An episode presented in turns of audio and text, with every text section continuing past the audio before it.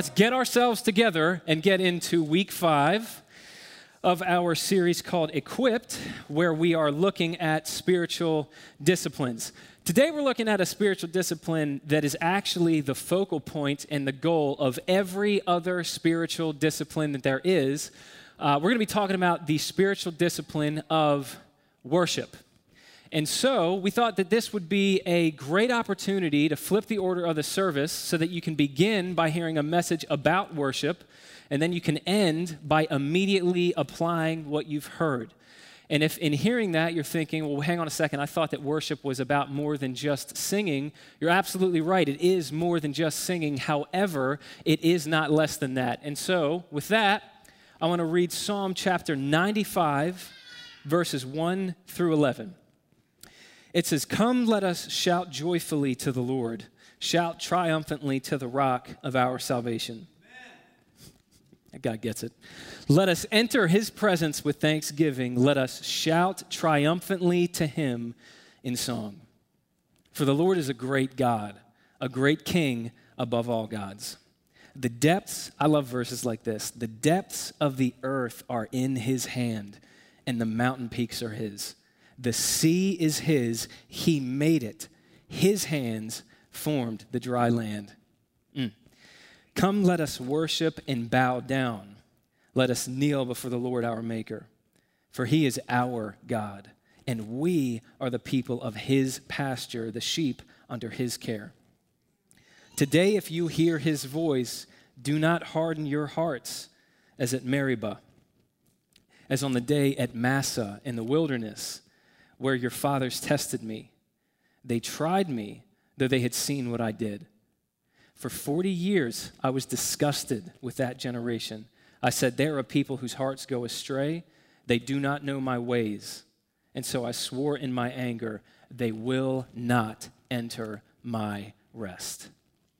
This is God's word.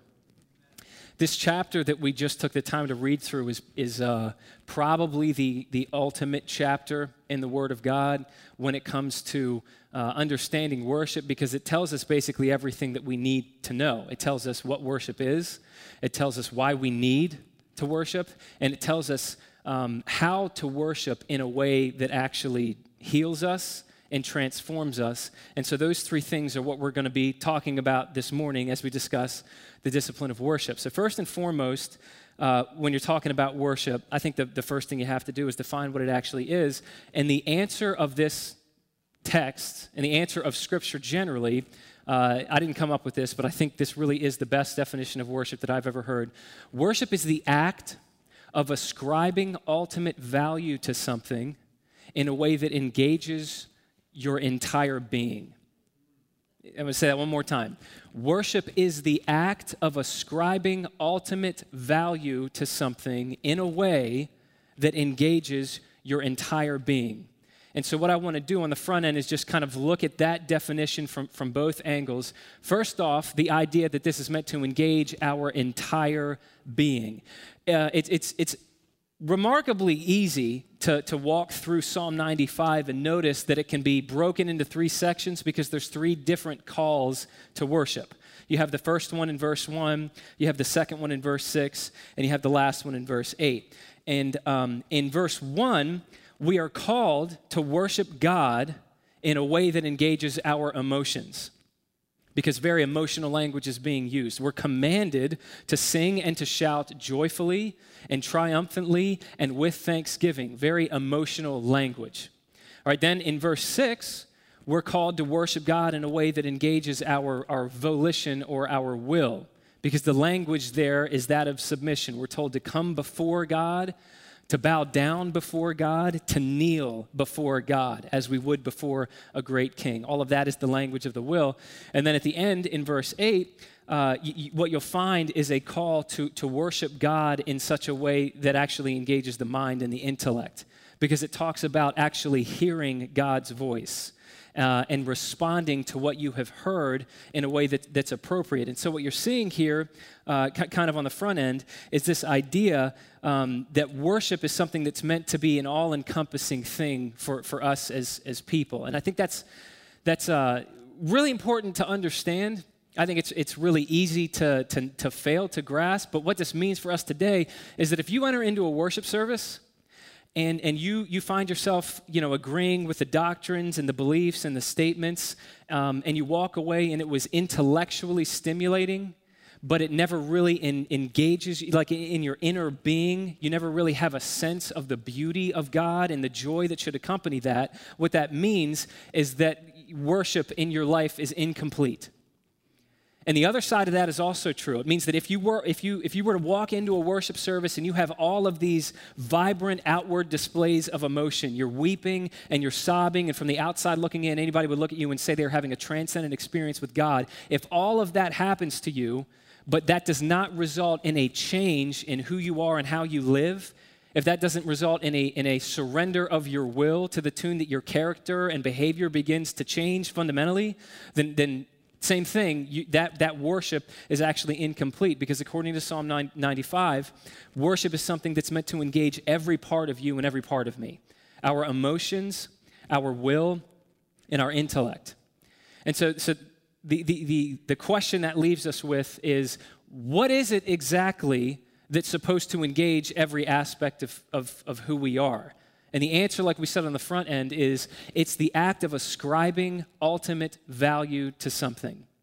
Now, he, here's what I mean by that. When you read Psalm 95, what's clear is that um, all of the engagement of the emotion and the will and the mind um, is derived from something that the psalmist is doing in this psalm.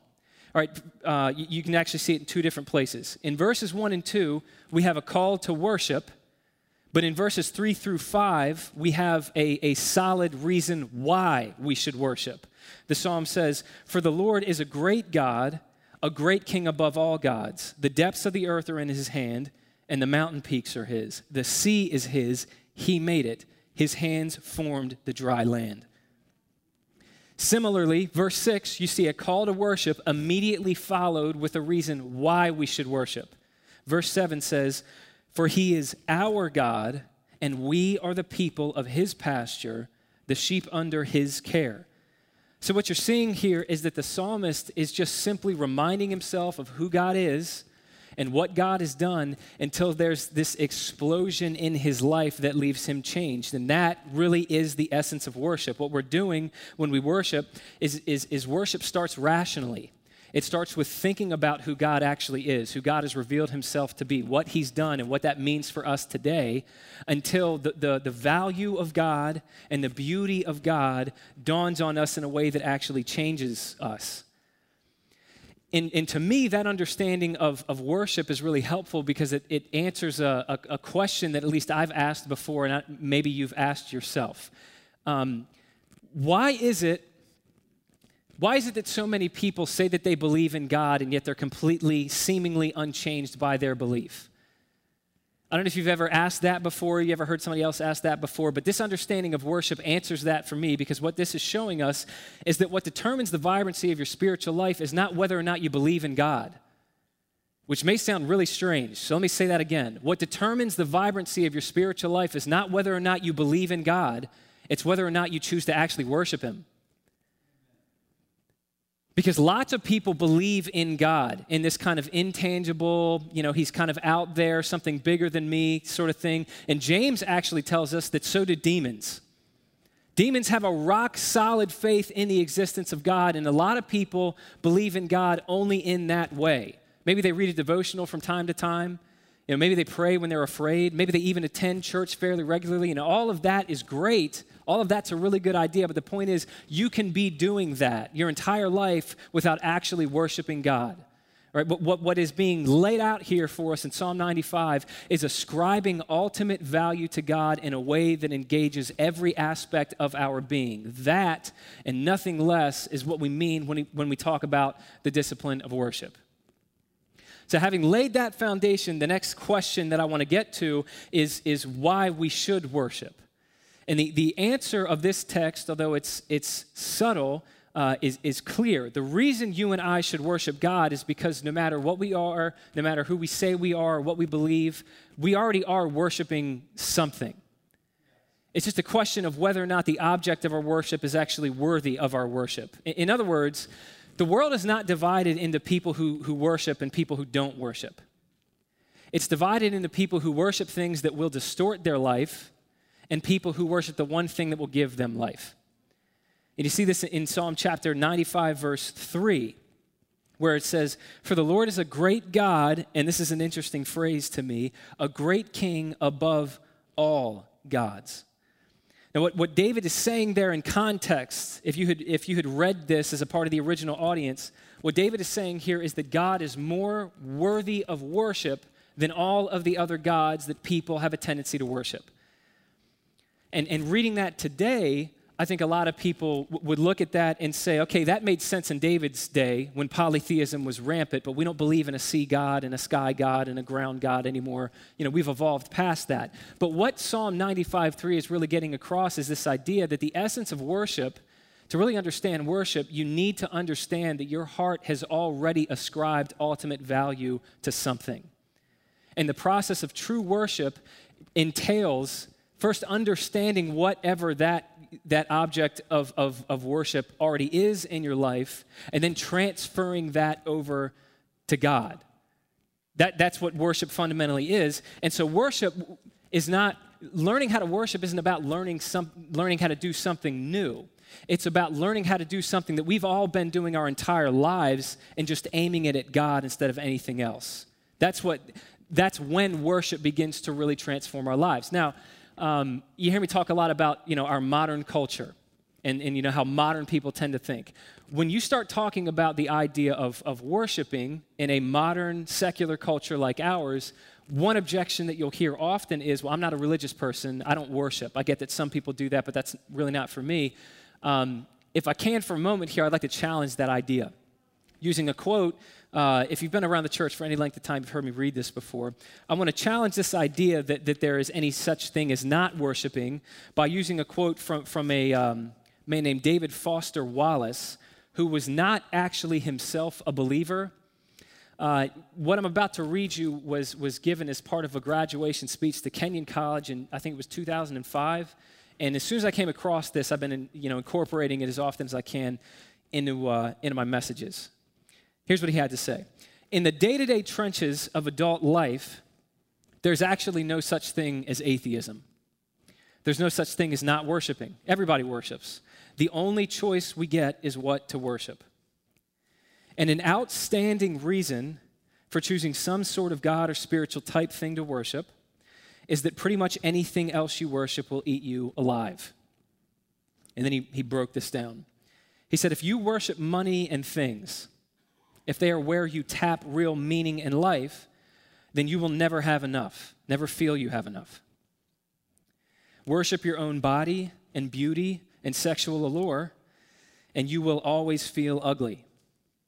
And when time and age start showing, you will die a million deaths before they finally plant you. Worship power, you'll feel weak and afraid and you'll need ever more power over others to keep the fear at bay. Worship your intellect, being seen as smart, and you'll end up feeling stupid, a fraud, always on the verge of being found out. Wallace was making two, I think, pretty profound points in that little speech there. First and foremost, his idea was that everybody worships. But secondly, and maybe equally as importantly, what he was saying is that worshiping the wrong thing will absolutely destroy your life. And that is an idea that you will find page after page, story after story, book after book in Scripture.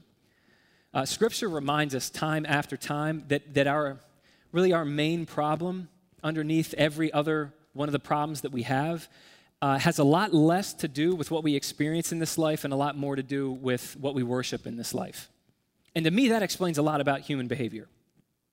You know, it explains why some, some people can go through relational turmoil and, and, and go through a breakup and they seem to be able to move on with their life, you know, pretty well, whereas other people go through the same thing and it is absolutely upending to them. And when the relationship's over, it's like their whole life is over. The reason for that, biblically speaking, is because love and romance or even family is a God to them. You know, it also explains why some people seem to have this, this you know, really well balanced, you know, work and career life, Whereas other people have a tendency to sacrifice the things that are most important in life for their career, only to get to the end of their life and deeply regret having lived that way. The reason for that, again, is because they've made achievement or they've made success or they made their, their own reputation a God. And what all of those gods have in common is that, first off, they're false gods. They're not the real God. And what that means is that uh, they, will, they will never satisfy us, even if we get them, and they will never forgive us if we fail them. And all I mean by that is if, if you live for achievement, if that is your if that is the functional object of your worship, if that is the the the the, the functional God of your life, you live for achievement and you fail to live up to whatever you know rung you wanted to climb to on the ladder, you'll never you'll never you'll hate yourself forever. You'll live under the condemnation of that. No grace, no mercy will be extended to you. You know, if you live for romantic love, you know, that's the functional God of your life, and, and you fail that God because the relationship doesn't work out, or, or you know, you, you lose a loved one, or whatever it is, that God will punish you forever. That God will, will pin you and will never let you up off the mat.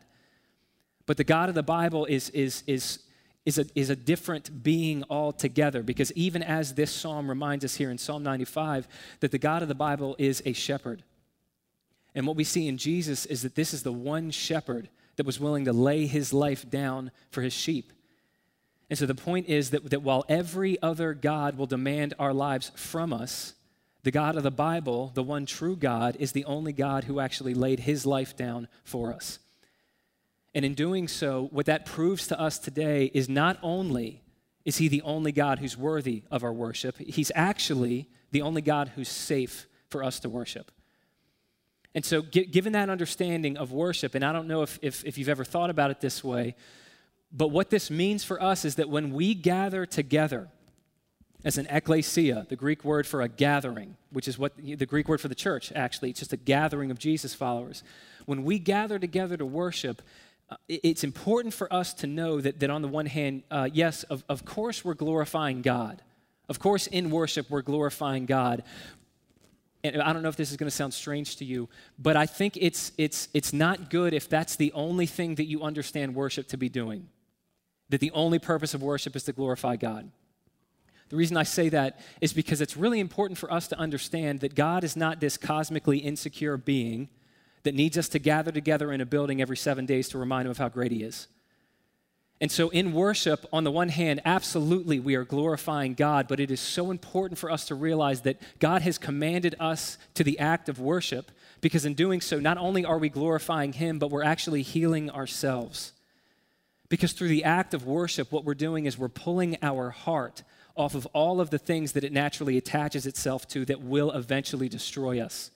And through the discipline of worship, what we're doing is we're, learn to, we're, we're learning to hide more of our lives and more of our joy and more of our peace and more of our rest inside of God where nothing can threaten it ever again. And so, what that means for you and I practically today, if I can just kind of bring this to the ground level, this means that if, if, if this morning you find yourself at a place in your life where you're sort of at the mercy of all of these uncontrollable emotions rolling around in your own heart. Meaning, if, if, if you find yourself constantly struggling with anxiety, you know, over either the future or what other people think of you, if you find yourself constantly struggling with despondency because your life hasn't panned out the way that you wanted it to, the, the way that you swear it should have, or, or if you find yourself constantly struggling, struggling with a kind of hopelessness, you've lost future orientation, you don't really know who you are anymore, you don't have this passion to live like Jonah in Jonah chapter 4, there's a lot of ways that you can respond to that. But ultimately, what we have to eventually realize is that the only thing that's going to truly heal us of those things is by reassigning the ultimate value of our lives from whatever it currently rests on to God where it belongs. That's the why behind worship.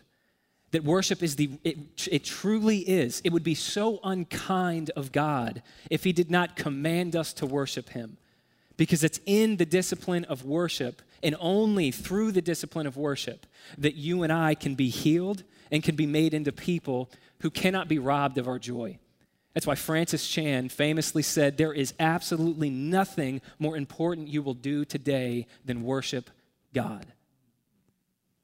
Now, in, in light of all that, I think the question is, is naturally and sort of obviously raised if this is what we were made for, if this is what every spiritual discipline is meant to dead end on, if this is where we find life and healing and transformation, the question is how do we do this the way that God has called us to do it? In other words, what I'm asking is how can you and I worship in a way that genuinely leads to transformation and healing in our lives? And what I, what I want to end our time on uh, is, is, is looking through Psalm 95. I want to pull out four things that this text says you and I need if we're going to worship in a way that actually transforms us. Four, this isn't so much four things that we have to do as much as four things that we need. The first is this if you and I are going to worship in a way that transforms us, number one, we need community. Now, this is so obvious about this psalm that it's actually easy to miss it. But, but first and foremost, everything about this psalm is written in the plural. What, what we're told here is come, let us shout joyfully, let us enter his presence, let us worship and bow down. Everything about Psalm 95, what it is, it is a call to worship in community. Now, having said that, uh, I think it's, it's it's important to note that of course we are called to worship God individually. Of course we're called, you know, to spend time with God individually, personally, privately, but from from what I can see in scripture and from what I what I can see in my own life, uh, I can't point to a Bible verse to back this up, so this is really just my opinion. But from what I understand, our private times of worship are really just meant to prepare us for our corporate times of worship when we gather together again as God's people. And, and to kind of give you an idea of, of why this is so vital, let me just tell you a, a, a personal story from my life. Um, a really good friend of mine is getting ready to meet his third child. Uh, it, when I say getting ready, I mean they're you know just moments away, like it, it could be any hour kind of thing. And so I, I, I called him earlier this week, and uh, I wanted to see how he was doing and, and how he was processing things. And we got talking about you know, what it's like to add a third to the mix. You know, you switch from man to man coverage to zone defense kind of thing. But in talking to him about that, of course, I thought about uh, my own third child, which is my, my son Hayes, uh, who just turned two. And um, I had a moment this week watching my kids. If you're a parent, I'm sure you can sympathize with this. I had one of those moments where you, it was just kind of surreal. You were, you know, kind of drawn in by watching your kids interact. I was sitting in the front room of my house and I was watching my, my firstborn Everett He's going to be seven in a few days, uh, and, and Hayes just play together. And um, w- while I was watching them, uh, two things dawned on me. I mean, first and foremost, obviously, uh, you know, I'm so thankful to get to know Hayes because he's, like I said, he just turned two, and so his, his speech, he's in that, that, that place in life where it, he just went from zero to 60, like it, it exploded. And so we can actually have conversations now for the first time in our lives. And he is hysterical. He keeps us laughing all the time. Uh, and so I'm, I'm so thankful to know him. But what really, what really kind of grabbed me when I was watching him and Everett play together is not just how thankful I am to know him, but how thankful I am for the way that he has allowed me to know Everett in different ways. And what I mean by that is just the presence of Hayes in our family has drawn out all these aspects of Everett that I know I'd never get to see except for Hayes. Because what I get now, because Hayes is a part of our family, is I get to see Everett as this older brother, you know, caring for and, and loving on his little brother. And uh, you, you, can see it already. You know, Hayes looks up to Everett like he looks up to, you know, God. You know, it's it's his older brother. I mean, a guy practically walks on water. And I get to see Everett you know, being so patient with him uh, and, and, and loving on him and giving him hugs and giving him piggyback rides around the house. And it just dawned on me that if God had not seen fit to add Hayes to our family, I wouldn't have more of Everett, I would have less of him. And the idea there is that, that you can really only know somebody completely if you know them inside the context of community. It's not enough to just interact with somebody individually, you need to see how that person is drawn out by and interacts with other people in the context of community. Now, now, having said that, let me just ask you if that is true of a finite human being, then how much more true is that of an infinite God in whose image every human being has been made? That, that's why this idea of corporate worship is such a theme throughout Scripture, both Old Testament and New. And that's why in this psalm we are being called to worship in community. And, and I, I realize that because I'm, I'm, I'm preaching in, in 2021, I realize that what I'm saying, it kind of cuts across the grain of our modern, Western, individualistic, consumer understanding of spirituality because the, the way that a lot of people operate today, and I don't want to needlessly step on any toes here, but I, I feel like I would be unfaithful if I didn't point out what I'm about to say. One of the things that, that I, you know, I've talked to other kind of um, pastor friends about, and one of the things that I've noticed personally is that, that today, the way that a lot of people tend to operate, this was a common thing before COVID. I think it's more common now in COVID, and I think it's only going to get more common post COVID, is a lot of people like to practice what you could call DIY spirituality, do it yourself spirituality, where, where a lot of people, even, even professing Christians, have this tendency to isolate themselves and to kind of piecemeal their spiritual experience together by just listening to their favorite preachers and then disconnecting from a local gathering of, of Jesus followers. The reason that that's an issue is because in Hebrews chapter 10, verse 25, we are actually commanded to not forsake the assembling of ourselves together. And, and so, to, to, anybody listening to me right now who, who may find themselves, maybe find yourself, you know, largely disconnected from a local gathering of God's people, regardless of what your reason for doing that is, and I'm not even suggesting that there are no legitimate reasons for, for, for doing that for a time. I'm just saying, whatever your reason is, uh, whether you have legitimate health concerns that are legitimate health concerns, whether you, you, you, know, you really hate wearing a mask or you had a bad experience or, or you know, it's a, some, some other infinite number of, of, uh, of reasons, what Psalm 95 is, first and foremost, it's a reminder to you and I that we need to worship in community. And so, in reminding us of that, it also invites everyone who comes to this passage, it invites us to ask ourselves the question and ask yourself the question how are you going to get that need met? Because it is an actual need that we have according to God. So, first and foremost, in order to worship in a way that truly transforms us, we need community. All right, secondly, what this psalm reminds us of is that if we are going to worship in a way that truly changes us, number two, we need the truth um, when you walk through Psalm 95, what's clear is that the psalmist has a, a he has concrete ideas about what God is like. He says that um, God is this great king, God is a, a creator, a maker, and he even says that God is a shepherd. And the question that that raises is where did he get his view of God? You'll notice that in Psalm 95, the author does not say, I really like to think of God this way the, uh, the, the, place that the, the author of this psalm got his view of God, uh, he got his view of God by submitting himself to the self revelation of God found in Scripture. And the principle there is that genuine transforming worship will always have as its foundation the self revelation of God in Scripture. Again, that is not something that, that modern minds particularly like to hear because what, what a lot of people like to do in, in, in the modern world is sort of what Thomas Jefferson did. Uh, I think you've heard me say this before. Thomas Jefferson famously took a penknife to the Bible and he cut out every passage of scripture that he did not like or didn't agree with or he thought there's no way God's really like that or Jesus couldn't have actually done that. He cut all of that out of the Bible and he was left with what is famously called the Thomas Jefferson version of the Bible. Uh, what's, what's important to understand about that is that in doing that, Thomas Jefferson did not just create his own version of the Bible, he created his own version of God. And there is a, a probably more so than there ever has been, because of you know post-modernity and the way that we're all taught to think by our culture, there is a, a tendency for people, even people who, who profess to be Christians, to approach Scripture with that same mindset where, where instead of, of allowing God's word to preside over me, I preside as judge over God's word. And there's this tendency to, to, to come to Scripture with this kind of posture that says, well, that, you know, that doesn't make sense. Um, that couldn't have really happened. That doesn't really resonate with me. You know, that had to be cultural. There's no way God expects people to live like that today. And so you just cut that part out.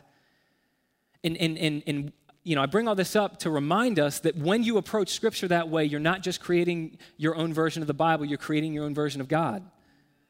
You're creating a version of God who cannot convict you, a God who cannot confront you, and a God who cannot confound you because he's small enough to fit into your own understanding of who he is and what he's like.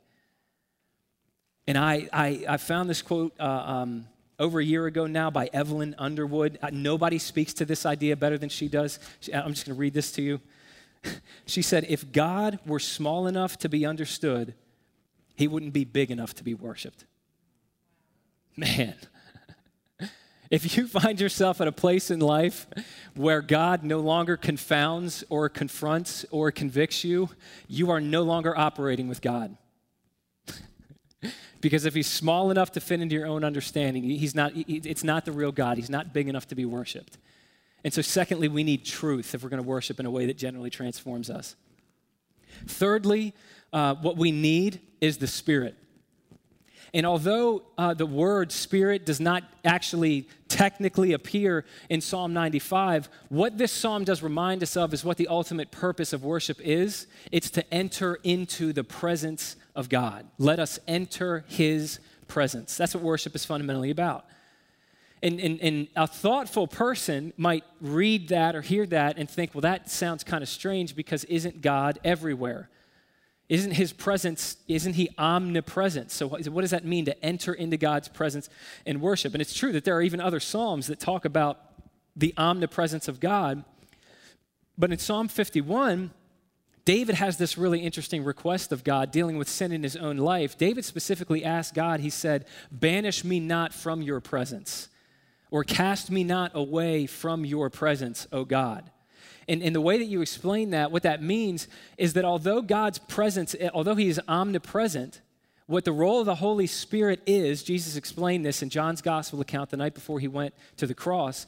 The role of the Holy Spirit is to make the presence of God known in such a way that we experience it in a way that changes us. And, and, and just so we're clear, that and nothing less should be the goal of our gatherings each and every time we gather that, that church services should never be reduced to, you know, let me get an, uh, an individual dose of inspiration or some emotional high that I can ride throughout the week. That, that our, our, the posture of our hearts as we gather together should be one that says, God, would you, would you allow me to experience your presence in a way that genuinely changes me? If, uh, if you want a, uh, um, an example of, of what that actually looks like, this is a strange story. Um, but this happened to me. Uh, I experienced this firsthand in this very room probably 25 years ago in a way that I have never quite experienced it since. Uh, some of you know this, some of you probably don't, that this, this church actually used to have a school. It was called Severn Covenant Church School. And I attended this school from first through seventh grade. And I remember um, I know I was either fifth or sixth grade. I know that. I don't know which one it was, but I'm positive it was either fifth or sixth grade. We, uh, we used to have chapel on Fridays in, the, in this room, and I remember um, there was a chapel service where the Spirit of God moved in a way that I've, I've, I have never quite experienced anything like that since. And if you're anything like me, you were already skeptical of what I'm saying. Just give me a chance here, all right? Uh, we, we had a, a speaker come in and deliver a word to us. It was actually Sammy Foster, who is now the head pastor of Lighthouse Church. I talked to him about this not too long ago. He said the same thing. He has never experienced anything like this since. I don't remember a single sentence from whatever message Sammy delivered to us, but I remember that by the end of that service, every, every kid in the elementary school was weeping. And I, it, I know what you're thinking. I don't actually know what you're thinking. Here's what I would be thinking I would be thinking, okay, well, kids are impressionable. They see one kid cry, and that's what it's supposed to look like. Every kid cries. But listen to this. We, we never did this before this. We never did this after this. And the teachers didn't make us do this. At the end of that service, we gathered ourselves into little prayer groups and prayer huddles. And as we were praying, I remember this like it was yesterday, we were confessing sin. We were acknowledging that we had been unkind to some of our classmates and we were convicted by the, by the fact that God was calling us to begin inviting them into our social circles. I don't have to tell you, that's not how fifth and sixth graders talk. There's a reason for the phrase as cruel as school children. And the only way you explain what happened that day is the, the, the Holy Spirit of God dropped in a way that totally flattened us. Now, Jesus talked about the Holy Spirit of God uh, in John chapter 3, and he uses this analogy. He likened the workings of the Holy Spirit to the wind, which is such a cool analogy because what that means for us is that a Christian who is skilled in the discipline of worship is really fundamentally like a sailor. Because sailors can't make the wind, but they can make themselves ready for it. And they know exactly what to do when it starts blowing. That's exactly what a Christian who's skilled in the discipline of worship does. And so I'll repeat this before we move on to our final idea that the posture of our hearts when we gather together as God's people should never be one of, let me just get inspired individually or let me just get an emotional high that helps me forget about my problems for a minute. Let me get some you know relevant practical tools to help me more successful in life. All of those things are good and I even believe that a good church will provide those things. But underneath all of that, and far more important than any of that, the posture of our heart every time we gather as God's people should be Father, would you make your presence known through your Spirit in a way that transforms us? That is the goal of worship. So, thirdly, we need the Spirit. But fourthly, and this is going to be our final idea during our time together, we need uh, what I'm going to call gospel Sabbath rest. uh, fairly obvious, but the end of this psalm is a confusing one. Uh, because the beginning is, is about entering into the presence of God in worship with joy and thanksgiving and singing and shouting, and it ends where God is basically saying, Hey, remember that first generation of Israelites that I, I led out of Egypt? Yeah, those people didn't listen to me in the wilderness, so I let them die there. The end. You know, I'm, I'm just going to go out on a limb here and say if a worship leader tried to write a hit single today, and that's what they came up with. It's probably going to get edited before it gets published, I'm thinking. So it raises the question why? why? Uh, it, it's, it's, um, it's fascinating to me that in, in uh, Hebrews, this specific psalm is actually referenced. It's Hebrews chapter 4 that, that speaks directly to and actually quotes different parts of Psalm 95. And the author of Hebrews uh, is, is asking the question that I think this psalm raises if you think through it um, deeply enough. The question is okay, if, if after Moses and that faithless generation of Israelites died in the wilderness, right, that's what happened, if after them Joshua brought the nation of Israel into the promised land, where they did experience rest, then why is it that centuries after that, Psalm 95 is warning God's people not to miss out on that rest. Why, basically, what I'm asking is why is this psalm warning people not to miss out on something that they've experienced for centuries now? So in, in uh, Hebrews chapter 4, this is spoken to. It's, it's verses uh, 5 through 10. I'll read it to you. It says in verse 5, again, in that passage, he says, God says, they will never enter my rest. That's a direct quote from Psalm 95. Since it remains for some to enter it, and those who formerly received the good news did not enter because of disobedience, again he specifies a certain day, today, speaking through David after such a long time as previously stated.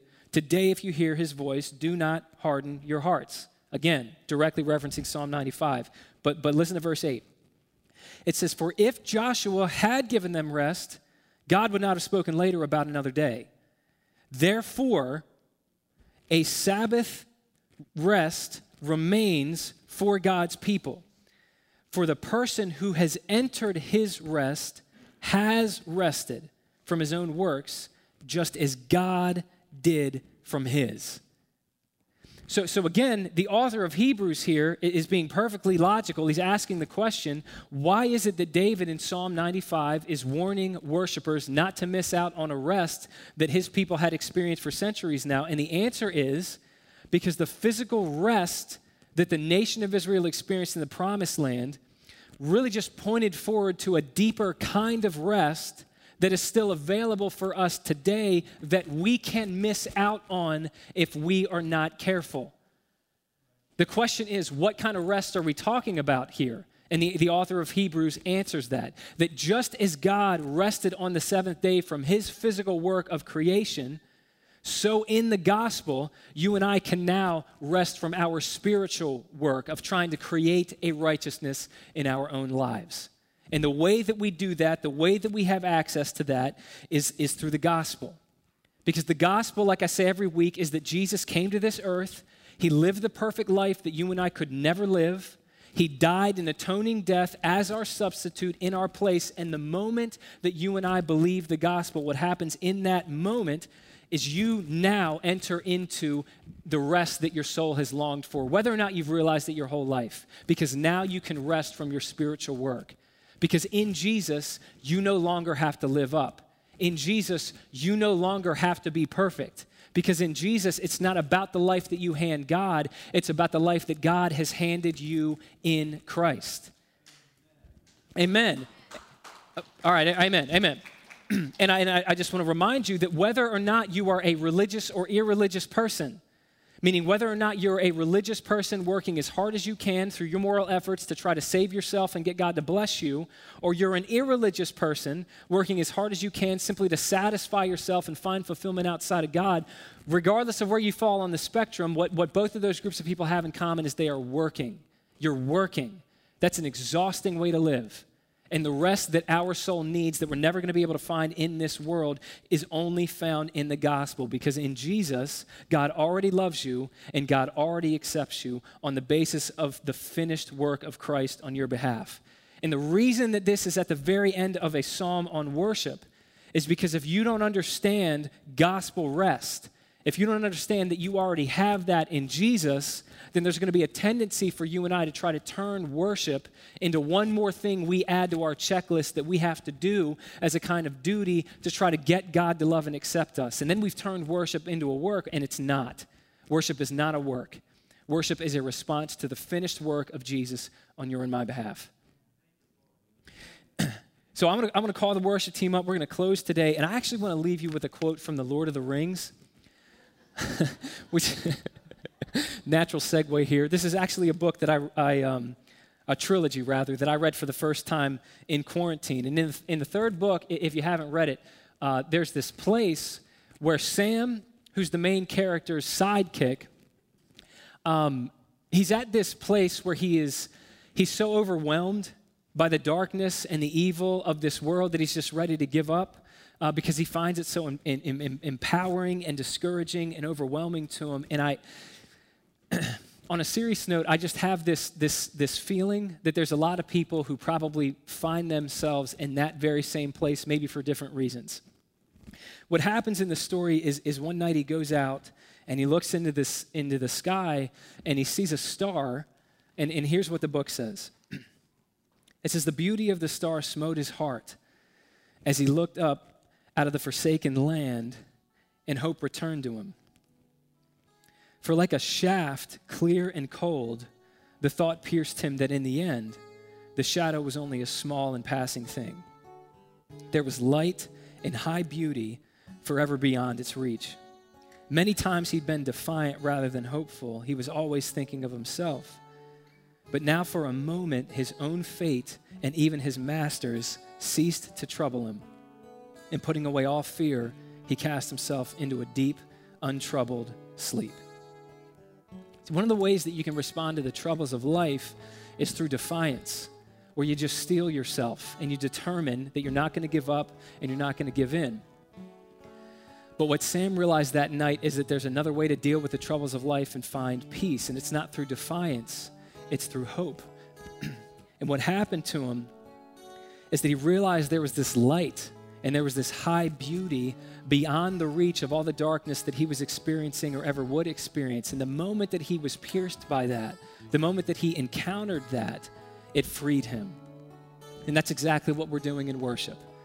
That in worship, what we're doing is we're moving ourselves into this place where we have this experience with a kind of light and a kind of high beauty that transcends everything that happens in our lives and in this world. It transcends COVID, it transcends our financial problems, transcends our relational issues, our childhood trauma, our loneliness, our anxiety, our despondency, and all the brokenness and all the corruption of a world that's been so stained by sin. But know this, know this. that in saying that worship is not an escape from reality, it is an escape into ultimate reality. The reality that there is a God who has created everything, to whom one day all will give an account. He will restore all things to the way that He originally intended them to be, destroying evil once and for all. But that same God loves us, and He saves us by grace through faith in the name of Jesus. And so we are going to conclude today applying what we've talked about. We're going to worship. And as we do so, I hope you understand that these are not just songs that we're about to sing, these are vehicles through which we ascribe ultimate value to a God who is ultimately valuable. And in doing so, it's you and I who will find life. This is the discipline of worship. That's it. That's all. Let me pray for us. Father God, there is nothing greater that we will do with this handful of breaths that you've given us called life than to worship you. And so, as we close today, God, would you give us an encounter with you? An aware, a greater awareness than maybe we've ever had of how beautiful you are and how powerful you are and how holy you are and how sovereign you are. God, would you simply allow us to experience you? Because if we enter into your presence, if we have an encounter with you, we're going to change in the ways that, that we need to change in all of the ways that only you can change us. There is no greater honor than for us to be able to enter into your presence and worship by grace through faith in the name of Jesus. Amen. Bye.